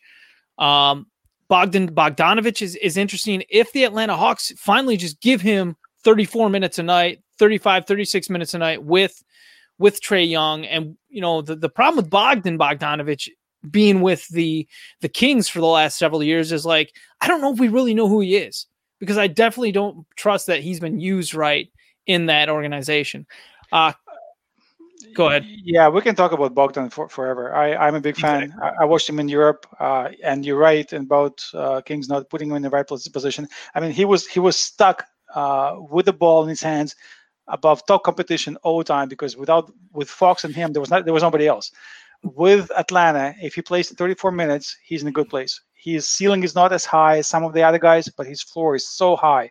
His Yep. floor is probably higher than than most of these guys in the round. Oh yeah, oh yeah. Um, Killian Hayes with Detroit. You're never really going to expect m- most rookies to play over 30 minutes a game. It just they just don't do it. Teams are teams seem to have this like perception that rookies can only handle so many minutes, and that's kind of probably true. Uh, but Killian Hayes with Detroit, he's expected to start at point guard. He's got good size, so you can pair him with a bunch of different guys. You can use Killian Hayes as a shooting guard. In a pinch, he can probably play up at small forward. Uh, he's a good off ball defender. His defense is going to keep Killian Hayes on the court, but he's also apparently a lot of the things that he was missing from his game, whether it was not being able to go to his right and pass from it with his right hand. Um, those things have he's all it's all crap that like he worked on because he was playing in professionally overseas. Killian Hayes comes over here with a with a he's in a good position to be really nice as a rookie and is a great guy to get late for some assists, even if it, they're not going to be too gaudy as a rookie. Uh, Darius Bazley with the Oklahoma City Thunder. The Thunder just have a lot of minutes that they need to fill, a lot of shots that they need to have taken up. And after Shai Gilgeous-Alexander, Darius Bazley could very well be the second option for this team simply because Al Horford isn't necessarily a high possession player. Yeah, I totally agree. Uh, Bazley is. I, I, don't know what his ceiling is, but I saw a couple of clips from from this from the um, the bubble. Um, uh, he was good. I, Bazley, I Bazley's showing some really intriguing things, but he's still really rough around the edges. Like when you watch you watch his all play videos on on um smart highlights on YouTube, it's there's still a lot of warts to his game. He's got a he's got a lot of rough edges. So I think a lot of people are are encouraged by the amount of opportunity that Bazley's going to get this year, or that we're expecting him to get. But uh, I just temper expectations a little bit. Like I like Bazley if he falls to a good spot, like here around round nine. After PJ Washington goes, or around the time that PJ Washington goes, that's probably the same time that that uh Darius Bazley should be going. Um, I you know, between Darius Bazley, PJ Washington, and another big type guy like Jerami Grant, Demarcus Cousins, like I'm probably taking Jerami Grant and Demarcus Cousins, who both went in round eight after PJ Washington and Darius Bazley, who went in round nine. So yeah, you're probably right. But again, you know, in, in fantasy, we need to we need to remember two things. Fantasy comes down to skill and opportunity. Right? And that, that's what it's all about. Skill and opportunity. And you got to ask yourself, opportunity wise, Bazley is there is in a good place this year, probably second option, best case scenario. But then with all these picks that OKC has in the future, you know, going down the road, where is he at? Is it that good? And that's the question mark. Yeah, there's I mean, yeah, that's definitely for dynasty. Um you're going to be investing a higher pick in Darius Bazley, even than obviously round nine. And it, it is something to talk about about how high you would be willing to invest in Darius Bazley because there's a lot of people who are going to look at Bazley's age, which I think he's still just 19 or 20, and uh, and they're going to want to invest a really high pick on in him in dynasty. Round 10. I'll take, I'll take him above Demarcus Cousins, like you said, any day of the day, any day of the week, oh, even oh, without yeah, that, yeah. even yeah. this season. Yeah, exactly. That that's this redraft that we're going through. I I just wanted to point that out. Like, I'm not taking a flyer on a guy like Demarcus Cousins when there's still other players who have secure roles who haven't shown that they can't stay healthy yet. Of course. Uh, round 10, Danilo Gallinari at pick 109, then Nerlens Noel, Richaun Holmes, Blake Griffin, Otto Porter, the all risk team right there. Yeah. Um, Marvin Bagley at 114 to myself, Chris Boucher, Will Barton, Spencer Dinwiddie, Andrew Wiggins, Dennis Schroeder, and Steven Adams to round out round 10. Um, you know, Blake Griffin has some interesting upside. He said he doesn't want to hear about restrictions right now, so that's all good. But Blake Griffin was so limited last season due to his knee issues, and he performed so poorly in the games that he did play that, eh, it, you know, again, I took Marvin Bagley here because I said to myself, well, Marvin Bagley has had injury issues so far, but like it hasn't been a chronic thing. And Marvin Bagley doesn't play the the bull in a china ship shop game that that Blake Griffin plays, where I'm expecting Blake Griffin to get injured more. He just doesn't play a game that is conducive to staying healthy. I'm not touching Blake Griffin whatsoever out of anybody in this round, I'm I'm I'm, I'm big on Holmes, or not big, but I'm, I'm better on Holmes and Boucher. Those are the two guys I will take. No one else. I'll take I'll take Holmes before Whiteside. I'll take Boucher before anybody else in this round. See, I'm I'm doing. I I don't want to invest in Richaun Holmes. I I'm interested in Nerlens Noel. I'm not interested in Nerlens Noel at round ten. Um, just because I still think that the bottom could fall out on Nerlens Noel. But this is not the worst place to, to look at taking him. Otto Porter, you're starting to get closer to where I'd be considering Otto Porter. But essentially, the round 10, you're still drafting someone who you're expecting to be in an active lineup spot for you this season. Yeah, and I would hope you'd be assuming that they're going to be on your team all year, still at round 10. Um, it's not one of your bench spots. I still want to draft somebody who I feel secure in, in, in at least what they what they should be able to offer if things break right for them. And that's that's why I took Marvin Bagley over guys like Chris Boucher. Um, Steven Adams, I just don't like that his ceiling is so low. So Steven Adams, I'm not touching it either. Um, I, you know, Wiggins, no way. Dinwiddie, no way. Will Barton, no way. I'm I'm looking at this list that you have, and Boucher, to my to my view, he, he's a clear winner above all these guys. He needs 20 minutes, and he's top 80 guy. And he might get 20 minutes this year with with Aron Baynes being the starter at at at center. You're probably going to see, you know, what 22 to 24 minutes from Baines every night, and then and then there might be 22 to 24 minutes. How old is uh, Aron Baynes? There's a quick trivia question for you. How old is he? Aron 34. Baynes. 34. He just celebrated his birthday, either 34 or 35. Yeah, he's that's yeah. old. That yeah. is old. And he missed lots of games. No, I agree. Like, I mean, Boucher's in a d- pretty decent situation, and there's room for him to uh to blossom this year. But he's also what 28, 29. It's not like Boucher is a young guy looking to uh, you know, continue his natural development. I mean, there's still that that possibility for him, but it's I don't know. It'd be a late career breakout, that's for sure. Okay. Um, round 11, Terry Rozier at 121, Serge Ibaka, Mason Plumlee, Montrezl Harrell, Joe Harris, Seth Curry, Darius Garland, and myself at 127, Luke Kennard, Josh Richardson, Caris LeVert at 130, Terrence Ross, and DeAndre Jordan finishing out round 11. What do you think there? Uh, lots of question marks. Why, why Garland? You, you do Garland. Why? What do you think about him? I mean, I think Darius Garland's the the better modern day point guard option, back backcourt option for the Cavs. They are operating. Look, the Cavs are in purgatory, trying to build a team around Collin Sexton. Collin Sexton scores efficiently for fantasy. That's great. Um, but if you're making this guy your focal point on offense, someone who has improved his three point shooting, but still doesn't do it at volume. Um, somebody who just like, even if he tries hard, there's so much, so much limitation to what he can offer on defense. I just, whatever, man. The the Cleveland Cavaliers, I think Darius Garland is better than Collin Sexton. Certainly has a higher potential ceiling in my. I'm not saying that Darius Garland is destined to be better than Collin Sexton. Darius Garland may not pan out, but if I'm putting my money on one of these two guys to actually be a winning guard on an NBA team, it's going to be more towards the Darius Garland guy who has a game that's got maybe better handles and certainly has uh, what seems to be a better path to being a good off the dribble shooter, which I think is so important in today's NBA. So plus it's it's round 11, it's later. Darius Garland is the starting point guard for the Cavs. He showed an ability to put up some big assist nights. I Darius Garland as a bench guy for target for me as a as a starting point guard who might play 34 minutes a night. I I don't I, I don't know why people aren't talking about Garland more to be completely honest. And you're right. That's the reason why I asked. I, I haven't watched Cleveland at all last year, to be honest. That's the reason why I asked. I don't know anything about this guy. I haven't seen him probably five minutes of my time.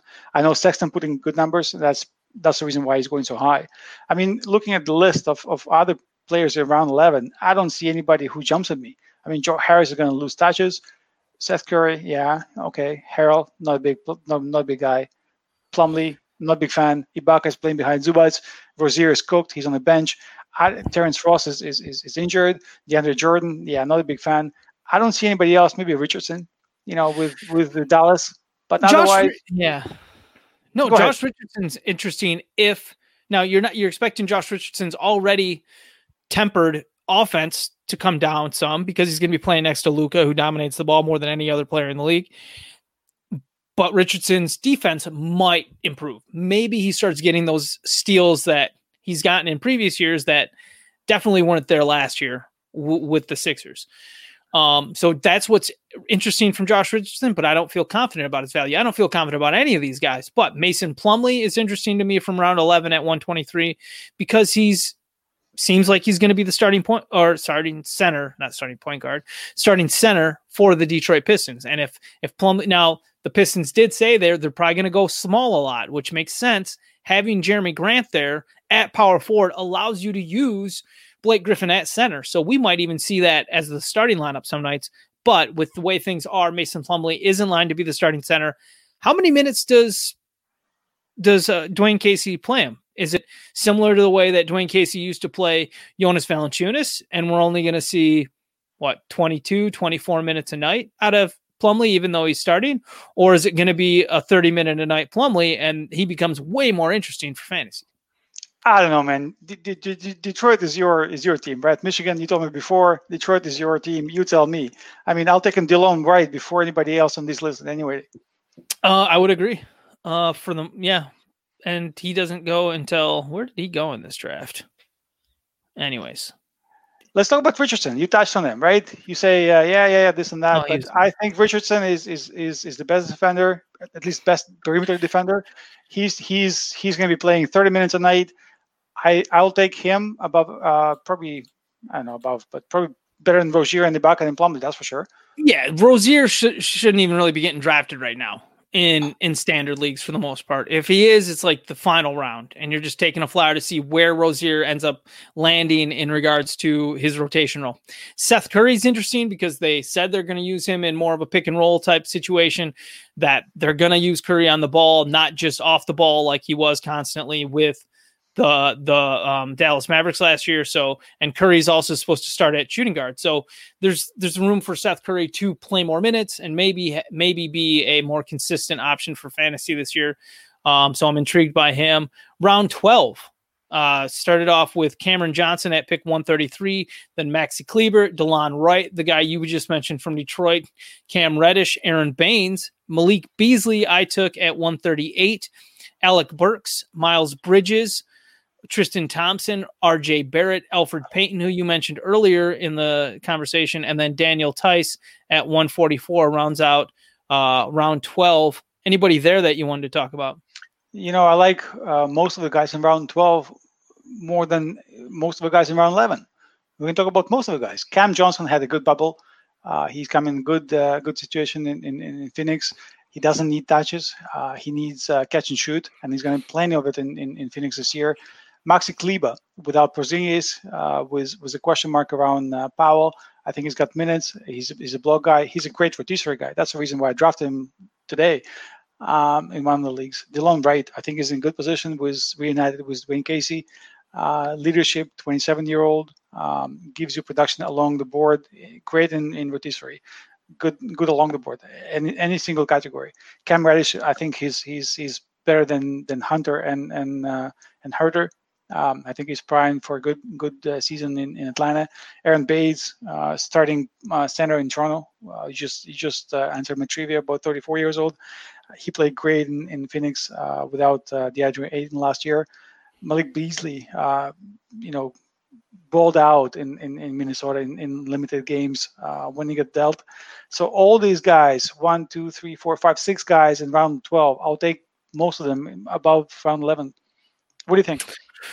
Uh, Cam Johnson is interesting because he should bang threes just like he did in the bubble, just like he did last season as a rookie. Um, with Chris Paul being on that team, and yeah, the, you know Chris Paul is going to find the guy who's going to bury the the corner Jays. So Cam Johnson should he's in a good spot, but the the Suns signed Jae Crowder in free agency.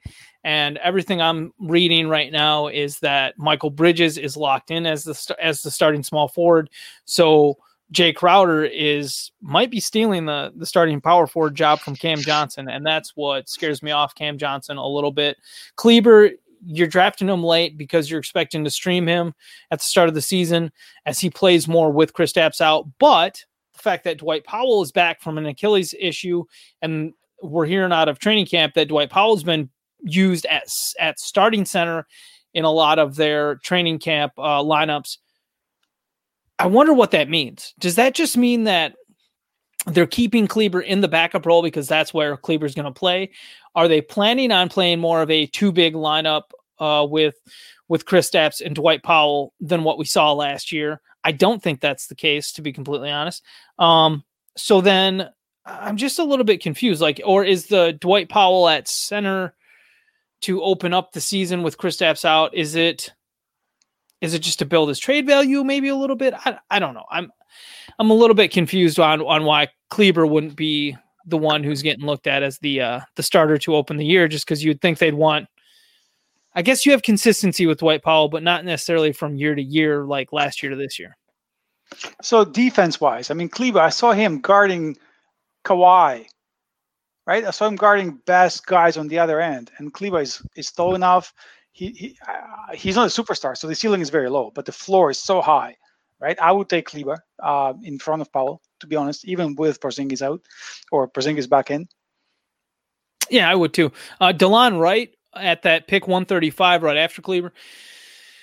Delon Wright looks like he's probably going to be starting at shooting guard or at least playing a big role um, off the bench for the Pistons. So it's a good spot to take a flyer on Delon Wright and see if he's going to end up claiming 32 minutes a night as the starting shooting guard next to Killian Hayes. Cam Reddish, I worry about how high a ceiling can get with that with all that depth of young talent uh, on the wing for the the Hawks, but everybody keeps talking about Cam Reddish like he's the guy who's going to start at small forward more likely than anybody else.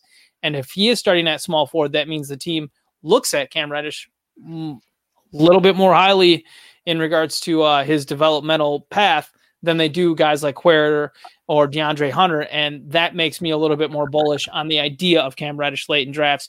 I took Malik Beasley at 138 because Beasley's dropping in drafts right now because of all the the the the potential issues with his legal problems. Um, but I guess I just looked at f- the fact that the Timberwolves signed this guy to a 60 plus million dollar contract in free agency. And I don't think that the Timberwolves would have committed that money to Malik, Malik Beasley unless they were pretty sure that he's not going to miss, you know, a year in prison or something like that. You know, I don't know about uh, I don't know about Beasley to be honest, because Edwards uh, he was high draft pick. I don't know about him. I don't know about the role to be honest. But Cam Reddish, let's go back to Reddish. So I watched him numerous times. I watched Atlanta closely at the end of the last season, and the guy is good. Cam Reddish, he's going to be guarding top perimeter, point guard, shooting guard, small forward on the opposing team, and there's no one even close to that on the Atlanta. Bogdan Bogdanovic is not a good guard. He's average at best. Um, Trae Young is, is below average defender. Um, Hunter, he's, he's good at, at maybe uh, interior defense, um, and, and that's it. So Cam Reddish is going to get 30 minutes a night. I think he's going to blossom. I think he's going to be higher than round 11, 10, maybe even 9. I'm big on Cam Reddish. Wow. Um, I guess I just don't trust. Like, I think that there's, I think there's enough question marks that I don't want to invest too high of a pick into him, just because if Cam Reddish does struggle with his shot like he did in college, uh, in such an epic way, then it it might be hard for the team to keep him out on the court with other options being available. Um, the, the the thing about Malik Beasley is just the fact that like at this point, round 12, the guys that went after after me in this round, Alec Burks, Miles Bridges, Tristan Thompson, RJ Barrett, Elfrid Payton, Daniel Theis. Like at least with Malik Beasley, if he plays 28 to 30 minutes, I'm gonna get two and a half three pointers. And I don't know of anybody else this late in the draft that you're getting two and a half to maybe three three pointers from almost guaranteed. So I was happy with the Malik Beasley pick this late. And I think he's somebody to keep in mind as you get past like pick 130. Start looking around and saying, do I have all the three pointers I need? If not, Malik Beasley might be a really nice grab there. Could be. Um, yeah, you're right. Go ahead. Yeah, round 13. What do you think? Round 13, uh, pick 145, Juancho Hernangomez, interesting as a starting power forward for the Timberwolves. Derrick Favors went at 146 he's just not going to play enough minutes as the backup center, and he's not going to start at power forward. Maybe, maybe in very rare circumstances will we see Favors get a spot start. Um, but I think there would have to be like injuries, and they'd have to be matching up against a very unique team with two bigs in the front court. Marc Gasol at 147. Just don't think Gasol is going to play enough minutes, even though he's likely to start at center for for the Lakers. Jakob Poeltl is someone to watch, but Sounds like Lamarcus Aldridge is still going to be the starting center there for the San Antonio Spurs. Jeff Teague at 149. Does Teague start at point guard with Kemba Walker out to, to begin the year? I don't think Teague does. I think Marcus Smart shifts over to point guard and we get some Grant Williams added to the starting lineup for the Celtics or rookie Aaron Nesmith or Nesmith I, we're not seeing much conversation about that, but I just I, I, look at the Aaron Nesmith thing and I'm like, this makes the most sense. He's a come in, catch and shoot guy with big size who can play, you know, your forward spots, your guard spot. I'm just going to be really surprised if Aaron Nesmith isn't somebody that people are talking about early in the season with Kemba Walker out. You know, that's a good point. I was I was ready to ask you about Jeff Teague because that's you know first name comes up when when you hear about Kemba Walker. How big is Jeff Teague? But you, you're absolutely right. These guys are big on, on Williams, and I don't know much about uh. I, I haven't seen him a single minute to be honest. So I, I, was I was ready to ask you about Teague. You answered my question. I'm I'm I'm happy. How about Hernangomez? Let's talk about Juancho. Uh, power forward. I don't see much competition in power forward in Minnesota. What do you think? No, there's the opportunity for Hernangomez to play a much bigger role than what might be perceived, but Hernangomez has always been a a a low volume guy on offense. So I just don't trust Hernan Gomez Juancho to do enough to be a, a, big value in fantasy this year. He's he's somebody who get final round of the draft, round 13, you know, round 14, take a flyer, see what happens, and see if that that starting job at power forward is going to pan out for him but I don't see anybody else. I mean, Hernangomez is on the board for me. After we done this pod, I'm ready to draft, and he's right there. I'm going to draft him. If nobody else picks him, there, I think there's two guys in front of me. I'm going to take him. I don't see in competition. He doesn't need much usage. He's a good rebounder. I'm missing rebounds. I'm going to take him. Oh, and he's got the uh, ability to to be a, an efficient player as well. Um, Paul Millsap at pick 150. Tyrese Haliburton I took at pick 151 uh, Lu Dort at 152, then Robert Williams, Rui Hachimura, Obi Toppin, and Dwight Powell. I took Tyrese Haliburton at 151. It was the first pick of this whole draft where I felt I didn't have confidence in my pick, but I just was looking at who was available, and I said, there, there's this air of I don't know with Tyrese Haliburton. The, the this idea that I don't trust the Kings. So because I don't trust the Kings, I also don't pretend like I know what the Kings are going to do with their rotation. We're getting these murmurs that Haliburton's going to start at shooting guard. Maybe Haliburton plays more than anybody expects because Coach Walton does things that nobody would expect. And um and, and maybe we end up getting really big steals numbers from Haliburton late in the draft here. And that's kind of what I'm hoping happens. But also, if I end up having to drop Haliburton for a, a waiver wire pick, I'm fine with that too. Yeah, it's good. That's a good point. You know, there's lots of question marks right here, and I have more question marks about other guys than Haliburton. I mean, we just talked about um, uh, Buddy Hield, you know, go, going uh, so high or higher, and I have question marks about him. So Sacramento, I think, should be rebuilding and, and drafting a rookie here that is that is uh, very high floor based on the uh, um, reviews that we're getting is a good it's a good point. You know, uh, Robert Williams is, is, competing with other two bigs in, in, in Boston. Hachimura, yeah, no defensive stats. Obi Toppin, we talked about his defense being poor. Powell just coming back from from Achilles. So many question marks. I am I'm, I'm good with, with Haliburton. You, I think you did a good job here. Uh, round 14 to finish off the draft. Uh, one pick 157 was Kyle Anderson, then Marquese Chriss. Anthony Edwards goes really late at 159. Trey Lyles, Derrick Rose, Alexei Pokusevski is who I took at pick 162 in this final round, and then Kevin Porter, Kevin Huerter, or Herter, uh, Patrick Beverley, Lou Williams, Eric Paschall, and then Facundo Campazzo, the uh, short backup point guard for the Nuggets, who was signed this offseason. But apparently, there's some murmurs that Facundo Campazzo, uh, Mr. Irrelevant, is going to be relevant because he, he might even end up starting with the uh, next to Jamal Murray. Yeah, I heard about him being a top passer with with the Jokic in the world. You know, uh, I look back at, at Teodosic, uh, Milos Teodosic that came from Europe. I mean, I'm I'm European. I came from there. I, I watch their basketball all the time. I'm big on on on passing and and you know finesse and this and that. I mean, this guy's five nine. I haven't seen a single uh, minute of him playing. To be honest, I don't know much about him. But what do you think about Pokusevski? You took him here. What do you think about Alexei Pokusevski? Yeah, um, well, I do think it's interesting that Anthony Edwards fell to the very final round and was just picked as like a flyer because people are so confused about what the the Minnesota Timberwolves are going to do with their with their guard rotation and their wing rotation. So it's funny that Anthony Edwards, the number one overall pick in the the NBA draft, is like people are just he's getting forgotten in fantasy, which is not a good omen for his real life uh, development over the next few years. The reason I took Alexei Pokusevski at this point is because we still don't know what his role is going to be. We just heard this week that Trevor Ariza is still away from the Thunder. He's not expected to join the team, and we don't know when or if he will because he's still dealing with the family issue that kept him out of the bubble. And I just look at Alexei Pok- Pokusevski. He's, I think, 19. Um, he's a seven foot guy who a lot of people consider to be like a shooting guard. So the uh, versatility from Alexei Pokusevski is what's really intriguing. And the way a lot of people look at Alexei is they say this guy's ceiling is Kirilenko, Giannis type kind of crazy stuff where you've got this just super long guy who can do all this guard stuff.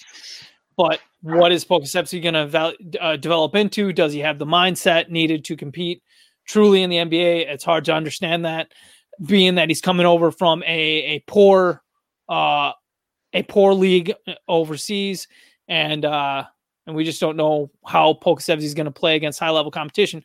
But when you look at the stats that Pokusevski put up overseas, and you look at what he can project to do given his size and his length, you're expecting the reason I mentioned Andrei Kirilenko is because you're you're expecting someone who can do a little bit of everything and maybe do a lot of everything. And and and that's why I took this this flyer on him in the last round because if we come out in over the next couple days and and Pokusevski ends up starting or playing really well in in these preseason games for the Thunder, it, it he could go from not getting drafted to being like a 10, you know, a ninth or 10th round pick in a, in, in a day. That's a good point. You know what? You, you mentioned the most important thing. Uh, we, we talked about before skill and opportunity. And opportunity in OKC this year is is unknown. I mean, we talked about SGA number one clearly, and then, you know, who else? Who else? Dort, uh, Darius Bazley, and, and that's and then who? So I wouldn't be surprised if if Pokusevski plays, even though he's skinny, even though he needs to add weight, but opportunities is there. You're right. Yep. Good, good yep. pick. Totally. Yeah, opportunities there, and another guy to like. Um, we're not going to go into any other drafts because we've already spent an hour and a half talking about this. really, it flew by so quickly. We can talk about another hour and a half. Easy. oh, it would be so easy to do it, but um. But another guy in that Oklahoma City Thunder situation is uh, Theo Maledon, do not lose sight of him. At least make sure he's on your watch list this year. Um, in that, at the start of this this conversation, I mentioned that we we might talk about this 25 man roster, 12 team league that I'm in. I ended up taking Theo Maledon in that league as well because, or in that league because with this Oklahoma City Thunder team, there is going to be opportunity. And we might find a, a, a, time later in the year, or maybe even earlier than what people think, where Theo Maledon, who was at one time considered a top 10 prospect coming towards the NBA, who ended up going at, I believe, pick 31 to the Thunder, he's a guy who could end up starting at point guard for this Thunder team at the end of the year, pushing SGA to shooting guard. And then you've got Pokusevski at small forward, Bazley at power forward, and who knows at center. But um, ah man, this this Thunder team they drafted some really interesting youngsters who, I mean, go watch their tape. Pokusevski looks super interesting, and so does Theo Maledon. Well, you know what? I I'm intrigued by OKC. I have SGA as one of my uh, keepers among the leagues, and and and I'm I'm, I'm all aboard in in in, in SGA uh, um, as, potentially round one next year. Oh yeah, absolutely. Um, so is there anything else from uh I guess I'm just gonna rattle off my team. So from this draft, from this uh 12 team, 14 man roster draft, my team ended up finishing out being Nikola Jokic, Shai Gilgeous-Alexander, Pascal Siakam, De'Aaron Fox, Lonzo Ball, Brook Lopez, Lauri Markkanen, LaMelo Ball, Killian Hayes, Marvin Bagley, Darius Garland, Malik Beasley, Tyrese Haliburton, and Alexei Pokusevski. Now, those last two or three guys could very well end up getting dropped very early in the very early in the competition if if we see things kind of uh unravel news wise for other players who are on the on the wire um to to look like they might be a better situation. So i was kind of going upside on those last picks and that's something you'll often hear from people in, in in regards to the strategy near the end of the draft is to just you're looking for more upside guys that could break out and have bigger roles than what are currently expected Yeah, absolutely. And OKC is a good good team to, to, to do that because roles are unknown beyond beyond SGA. There, there's there's question marks all over the place. So good job. I think your team looks good. Um, I wish you luck. Um, and and and yeah, uh, anytime you can talk about uh, you know uh, fantasy, any other leagues. I know I have a couple more drafts coming up. I'll be really happy to talk about it.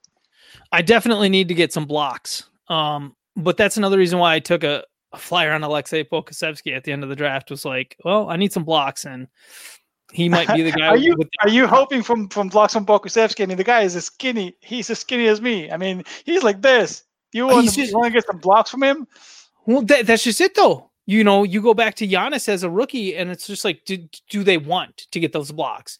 And that was one of the things that stood out from Giannis as a younger guy. Is even though he was out there rail thin, he he cared so much. He wanted to, and he knew that he could use his length to get those chase down blocks or to get the help side blocks and things like that. So, Kyle, if you compare Pokusevski to uh, Mr. Uh, Giannis and Greek Freak, I'm all up for Pokusevski in later rounds, and you convince me. you, well, you I'm, know, I'm, I'm, bought in. I, I, think it's worth the flyer if you know if nobody else is dropping. But sometimes you're going to be not be in a as competitive of a draft, and in the 13th round, you've just got better options to take. I mean, that's a that's a hail mary pick. Uh, sure, uh, it's try, a risk. Absolutely. Yeah. Um, is there anything else you wanted to talk about from your dynasty draft that you were working that you're uh, working through still?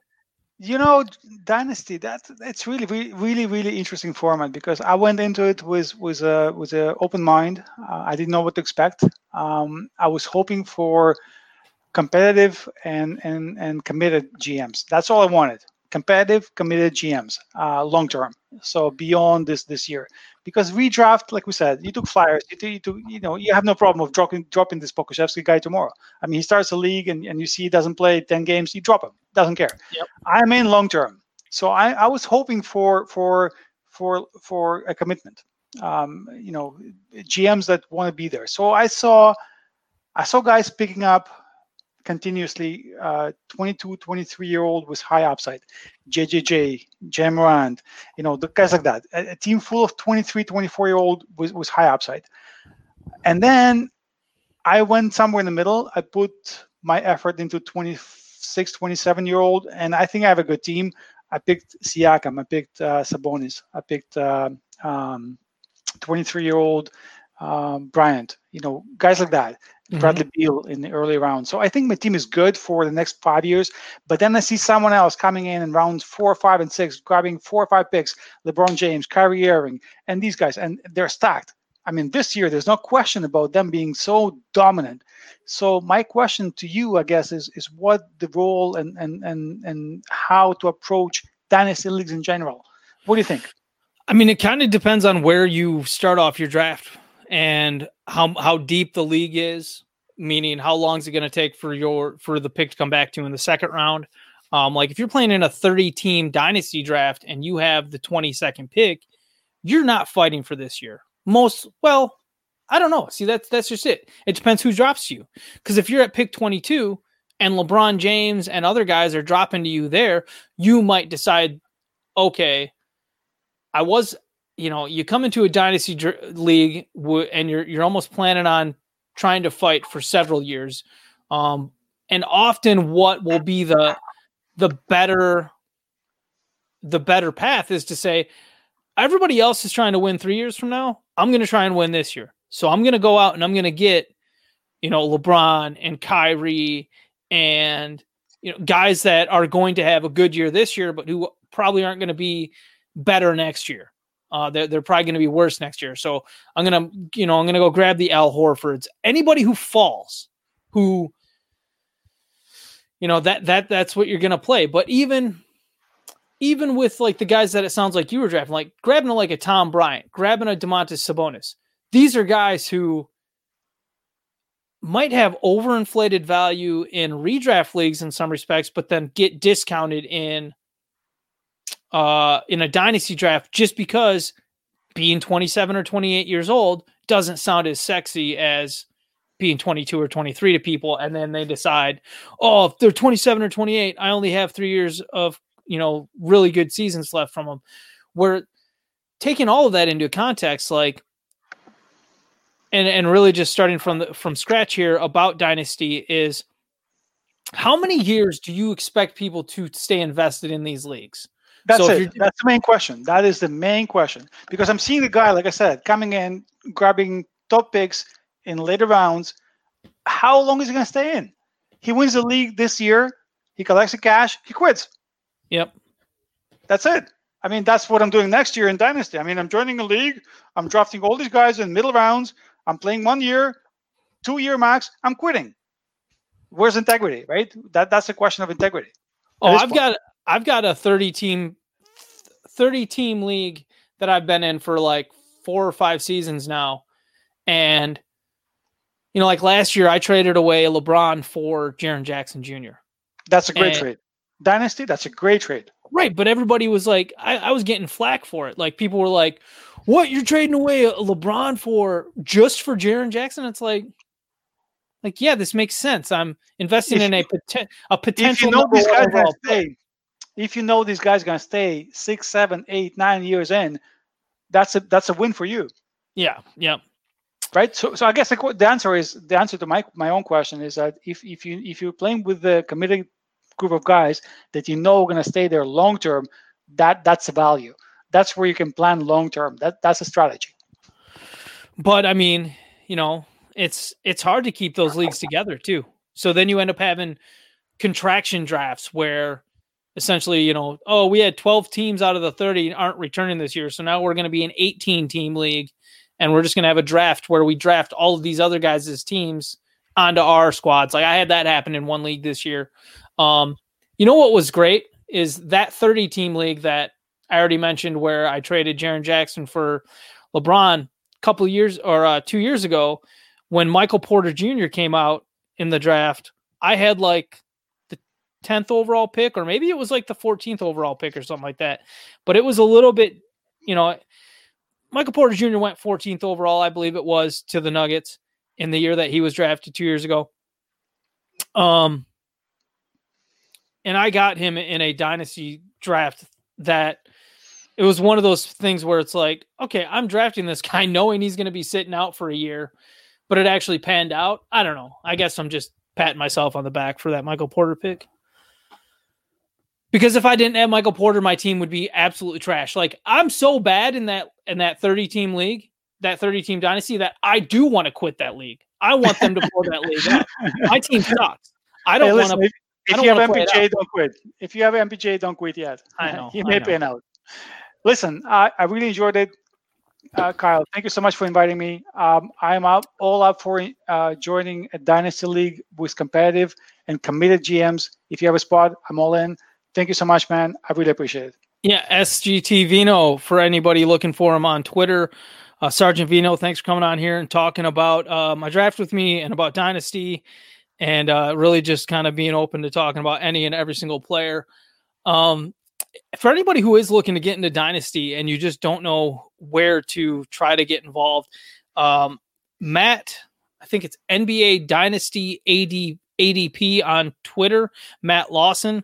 Um, uh, B Dubs, I think Hidden Upside is is his uh his Twitter handle. Those guys run Fantasy Basketball International, um, and if you get in touch with them on Twitter, you'll see them posting different leagues to get signed up in that they've set up on Fantrax and stuff like that. And that's where a lot of my leagues that I'm doing this year are set up. It's they they set them up. You pay a little bit of money on Fantrax. It's all just taken care of, and then you've got their you know people are paying money to be in these cash leagues. It's people who want to be in dynasty fantasy leagues.